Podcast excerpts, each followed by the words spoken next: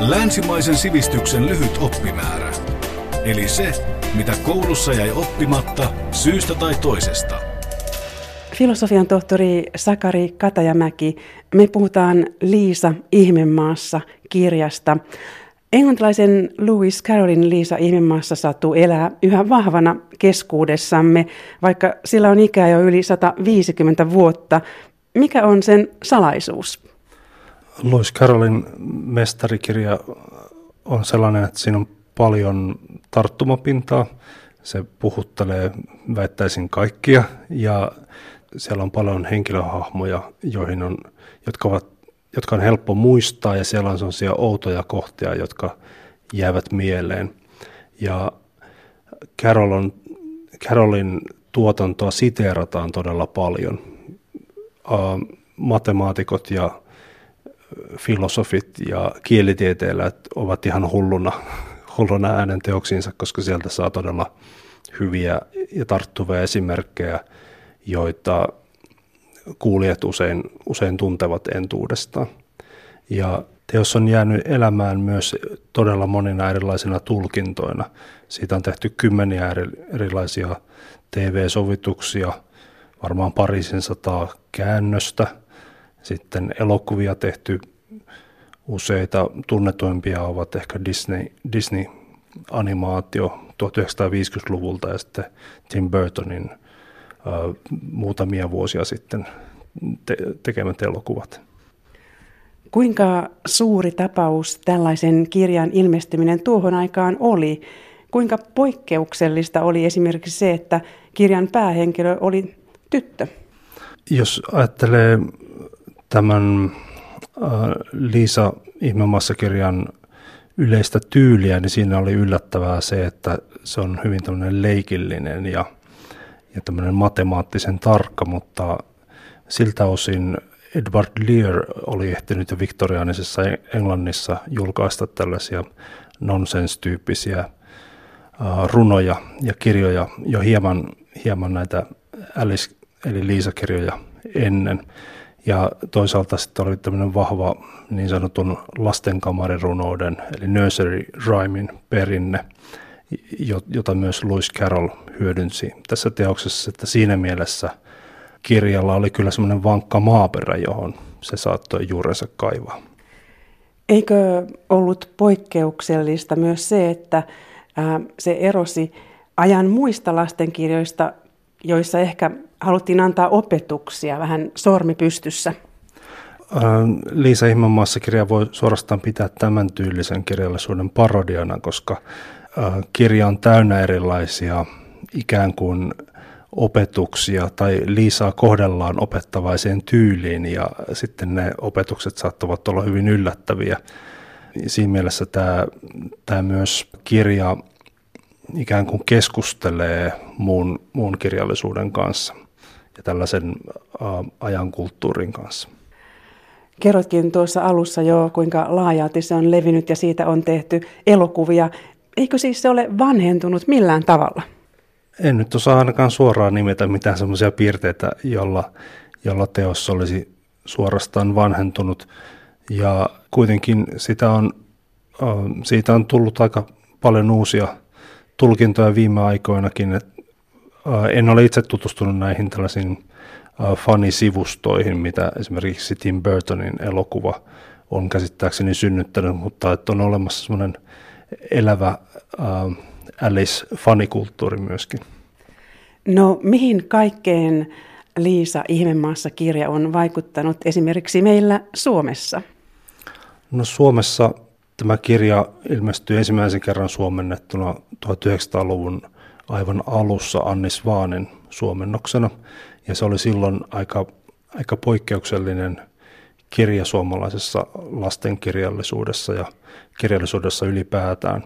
Ruotsiksi se oli jo käännetty 1870-luvulla, joten sitä oli voitu lukea jo helposti aiemminkin, mutta sitten meni semmoinen 40-50 vuotta ennen kuin tämän tyylinen kirjallisuus alkoi enemmän yleistyä. Itse olen tutkinut Lauri Viidan Kukunnon runoelmaa ja se edustaa monilta osin tätä samantyyppistä nonsenskirjallisuuden perinnettä. Ja esimerkiksi Kirsi Kunnas, joka on myös tämän kirjan yksi suomentajista, niin hänen tuotannossaan sitten paljonkin tämän samantyylistä otetta. No onko mahdollista, että lukukokemuksesta tulee tavallaan ehkä vähän absurdi, jos ei tunne, tämän, jos ei tunne tätä tyylilajia? Ilman muuta. Ja uskon, että tämä on kuitenkin ensisijaisesti suunnattu lapsille tämä teos. Ja lapsethan on, ne on yleensä hyvin konservatiivisia, mutta monissa asioissa heille ei ole vielä sellaisia, he eivät ole vielä synnyttäneet omia konservatiivisia arvojaan, jo, jolloin tämän tyyppinen kirjakin on ehkä helpompi, helpompi ottaa vastaan. No kuinka meidän aikuisten pitäisi lähestyä tätä kirjaa? Aikuislukijoille suosittelen sitä, että ei kannata yrittää ymmärtää rationaalisesti jokaista kohtaa. Voi nautiskella niistä logisista leikeistä tai rationaalisista ristiriidoista, mutta niistä ei tarvitse liikaa hämmentyä.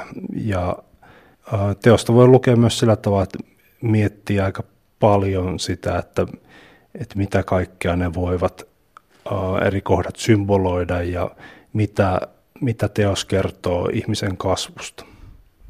Tarkoitan kasvusta lapsesta nuoreksi ja nuoresta aikuiseksi. Entä jos Liisa Ihmemaassa kirja ärsyttää? Aika monet, monet kirjat ärsyttävät ja itseäni kiinnostaa hyvin paljon se, että miten nimenomaan esimerkiksi ärsyttävistä henkilöhahmoista voi kirjaa lukiossa nauttia. Jos miettii vaikka Astrid Lindgrenin lasten kirjallisuuden klassikoita, niin siellä esimerkiksi Peppi Pitkätossu ja ja Katto Kassinen ovat molemmat sellaisia hahmoja, jotka ovat oikeastaan todella ärsyttäviä myös, vaikka hyvin rakastettavia, mutta se, se saa ne todella hyvin elämään niiden kirjojen maailmassa. Yle Puhe. Kirjallisuuden tutkija Sakari Katajamäki, me puhutaan Liisa Ihmemaassa kirjasta. Jos sitten puhutaan vähän enemmän tästä nonsens, eli hölynpölytyylistä vai Kuinka sinä sen kääntäisit? Ähm, no välillä puhun äh, hölynpölykirjallisuudestakin, mutta nonsenskirjallisuus, vaikka se nimi viittaakin tällaiseen epämerkitykseen, niin kysymys ei ole siitä, että merkitykset puuttuisivat kokonaan, vaan enemmän siitä, että, että tasapainoillaan merkityksellisyyden ja merkityksettömyyden välillä. Ja usein nonsenskirjallisuudessa on tällaisia pelimäisiä piirteitä. Ja jos ajattelee millaisia pelit ovat luonteeltaan, niin niissähän on aina, aina paljon sääntöjä. Ja nonsenskirjallisuuden klassikoissakin, niin niissä on todella paljon sellaisia aine, aineksia, jossa on luotu jonkinlaiset säännöt ja sitten niitä rikotaan. Tai, tai sitten niitä noudatetaan vähän liiankin orjallisesti. Ja esimerkiksi Liisa Ihmemaassa kirjassa, niin siellä on myös paljon tällaisia tapahtumapaikkoja tai tapahtumayhteyksiä, jossa on paljon erilaisia sääntöjä tai jollain tavalla leikitään erilaisilla säännöillä. Siellä on esimerkiksi vaalikilpajuoksu, jossa ensin juostaan paljon ja sitten sen jälkeen ne, sen juoksusuoritukset eivät millään tavalla vaikuta siihen, voittaako kilpailun tai, tai pelataan krokettia tai on henkilöitä, jotka ovat samalla pelikortteja tai ollaan oikeussalissa, jossa pitäisi rationaalisesti tulkita erilaisia tapahtumia, mutta sitten siellä mielivaltaisesti vain, tai keskustellaan vailla tällaista selvää logiikkaa. No mitä muuta nonsenskirjallisuuteen liittyy? jossain olen kuullut puhuttavan assosiaation laista.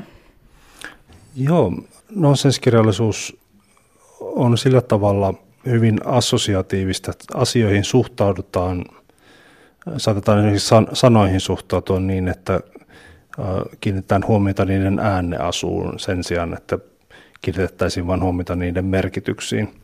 Ja usein nonsenskirjallisuudessa on unimaisia piirteitä.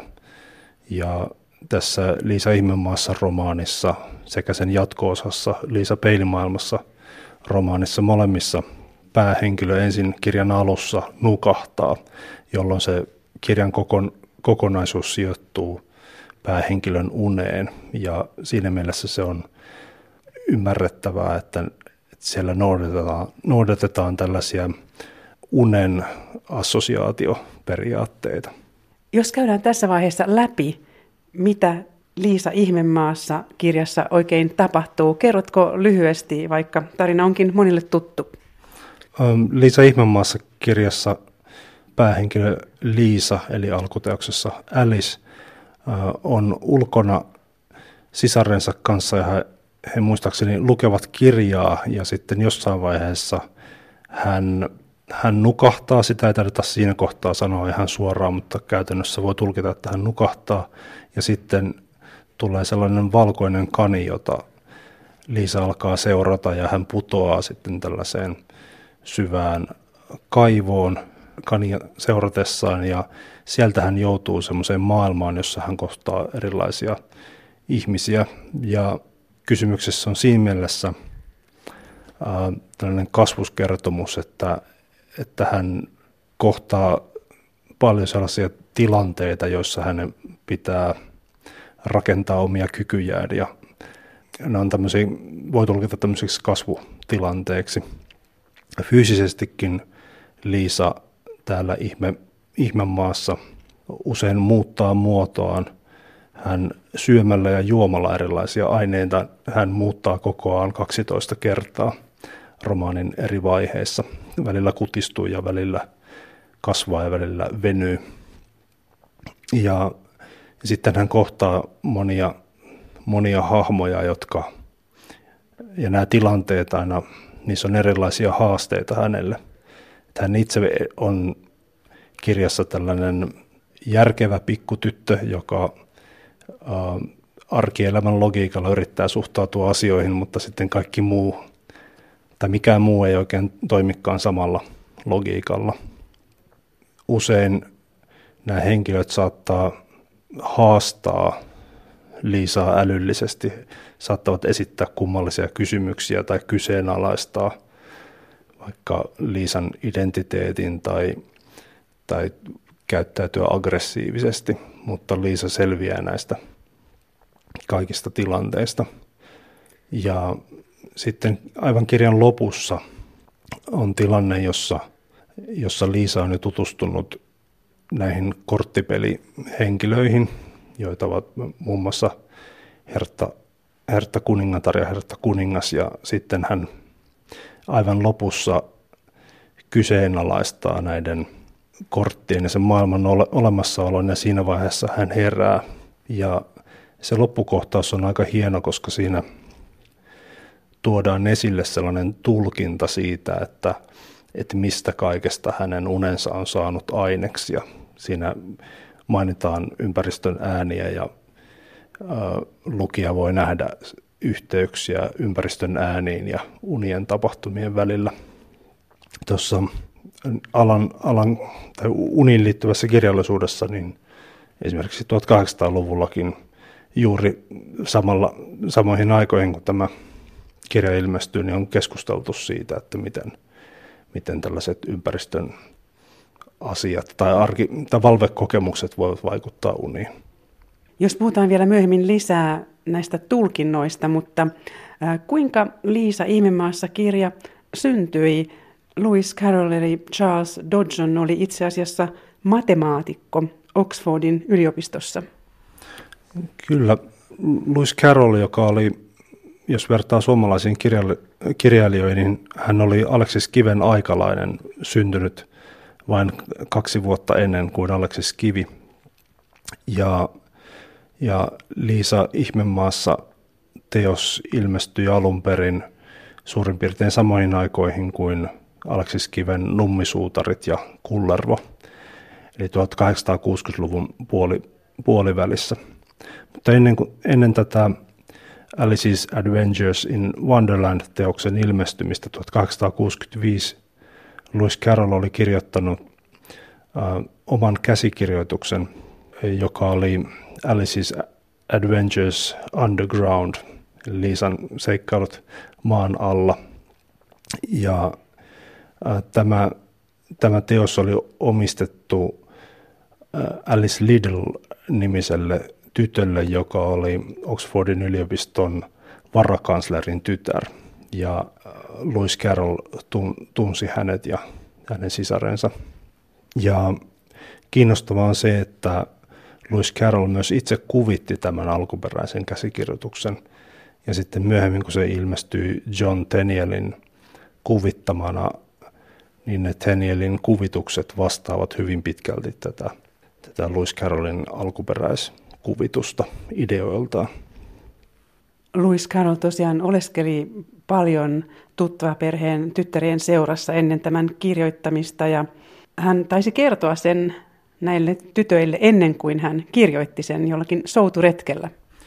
Joo, tässä on tarina sellaista souturetkestä tässä taustalla ja, ja kuten kirjailijat usein tekevät, niin hänkin oli kertonut ensin näitä kirjan, kirjan osia tar, tarinoita lapsille ja hänellä oli ollut ikään kuin tällainen koeyleisö, joka oli pitänyt näistä, näistä kirjoista ja, ja se varmaan vaikutti osittain siihen, että hän lopulta halusi julkaista tämän kirjan ihan suurellekin yleisölle. Yle Puhe. Filosofian tohtori Sakari Katajamäki, me puhutaan Liisa Ihmemaassa kirjasta. Jos sitten palataan näihin tulkintoihin, mitä kaikkea kirjasta voi löytää tai millaisia tulkintoja tehdä. Tässä jo vähän kerroitkin tästä kasvuprosessista. Mitä tämä sadun maanalaisuus voi merkitä? On aika helppo lukea kirjaa niin, että ajattelee sen sijoittuvan jollain tavalla tiedostamattoman piiriin. Ja, ja siinä mielessä tämä maa, maanalaisuus sopii hyvin tämmöisen ajatuksen ali, alitajunnasta, eli tiedostamattomasta. Ähm, sitten voi, voi ajatella myös niin, että, että tämä maanalaisuus on ikään kuin yhteiskunnan tai arkielämän maanalaisuutta, että siitä vieraannutetaan lukijaa, lukijan arkikokemuksista ja sitten ne kuitenkin heijastelevat arkikokemuksenkin ilmiöitä. Niin ja tosiaan Liisa kohtaa siellä hyvin epäkohteliaita olioita ja se maailma on outo. Mistä se kertoo? Jos teosta katsoo tämmöisen niin kuin laajemman kirjallisen tradition näkökulmasta, niin tämmöinen nonsenskirjallisuuden maailma on muutenkin jo, ja Lewis Carrollia ennen Edward Learilla, niin se on tällainen äh, helposti semmoinen ei-sentimentaalinen maailma, jossa voi tapahtua aika, aika rajujakin asioita ilman, että niitä otetaan vakavasti. Joskus puhutaan nonsenskirjallisuuden tunteettomuudesta, mutta kysymys on enemmänkin siitä, että asioihin, asioihin suhtaudutaan emotionaalisesti yllättävillä taso, tavoilla, joko niin, että vähäpätöiseltä vaikuttava asia saakin to, todella suuren merkityksen – tässä Lisä maassa kirjassa esimerkiksi puhutaan sana, sanasta se paljon ja siitä, että mihin sen pitäisi viitata. Tai sitten voi olla niin, että, että jokin asia, joka tuntuu lukijasta hyvin tärkeältä, niin siihen suhtaudutaankin hyvin välinpitämättömästi. Tässä teoksessa esimerkiksi tämä Hertta kuningatar usein huutaa sanat pääpoikki ja, ja kuitenkin romaanissa tai kirjassa suhtaudutaan mm, tähän mesta, mestauksen ajatukseen aika tyynesti. Ja jos puhutaan vielä tästä ihmisen kasvusta aikuisuuteen, kirjassa esimerkiksi Toukka kysyy Liisalta, kuka sinä olet? Ja Liisa vastaa, tutuskin tiedän itsekään juuri nyt. Aika mielenkiintoinen keskustelu. Kyllä, tämä Toukka on sellainen hahmo, joka on mielestäni tällainen vähän buddhalainen mietiskelijä, joka kaikessa rauhassa kyselee ja nimenomaan kyselee asioita Liisalta ja tavoilla, jotka saattaisivat jäädä ihan hyvin Liisan mieleen pyörimään pitkäksikin aikaa. Ja sitten on taas muita hahmoja, jotka lähestyvät identiteettikysymyksiä taas eri tavoilla. Esimerkiksi Irvikissa-hahmo, siis suomennoksen nimi tulee Annes Vaanelta. Irvikissa-hahmo puhuu hulluudesta, joka on ihan tärkeä rajanveto ihmisen identiteetin näkökulmasta. Ja ähm, sitten esimerkiksi eräs kyyhky suhtautuu Liisaan niin, että hän pitää Liisaa käärmeenä ja siinä käydään semmoinen pitkä keskustelu siitä, jossa Liisa epätoivoisesti yrittää vakuuttaa linnulle, että hän ei ole käärme, mutta ne kaikki perusteet, mitä hän keksii, niin ne vaan saa linnun yhä vakuuttuneemmaksi siitä, että kyseessä on käärme. Ja jossain kohtaa, kun Liisalla on vastoinkäymisiä, niitä kun on aika paljon tässä kirjassa, todetaan kuitenkin hänen olevan mielissään siitä, että oli yhä olemassa. Kyllä tämä ole, olemassaolon äh, vaara, ne tulevat esille myös tässä teoksen jatko-osassa, jossa Liisa seikkailee peilimaailmassa. Ja siellä, siellä hänelle, hänelle sanotaan, että hän on vain untaja, jos, jos tämä unennäkijä herää, niin hän sammuu kuin kynttilä. Ja tässäkin on kysymyksessä semmoinen ihan, ihan tärkeä ihmisen olemassaoloon liittyvä asia, eli tämä eläminen ja, ja ylipäätään oleminen. Ja aikuiset ovat tässä kirjassa usein hyvin ikäviä. Kyllä, oikeastaan siellä on vaikea löytää sellaisia hahmoja, jotka olisivat jotenkin Liisaa kohtaan helppoja tai, tai mukavia. Ja jos ajattelee ähm, lasten maailmaa, niin ehkä se usein, usein onkin täynnä erilaisia, erilaisia haasteita, tai ainakin niistä on, on mukava lukea. No millaista yhteiskunnallista viestiä Liisa Ihmemaassa kirjasta voi löytää vai voiko sitä löytää ylipäänsä?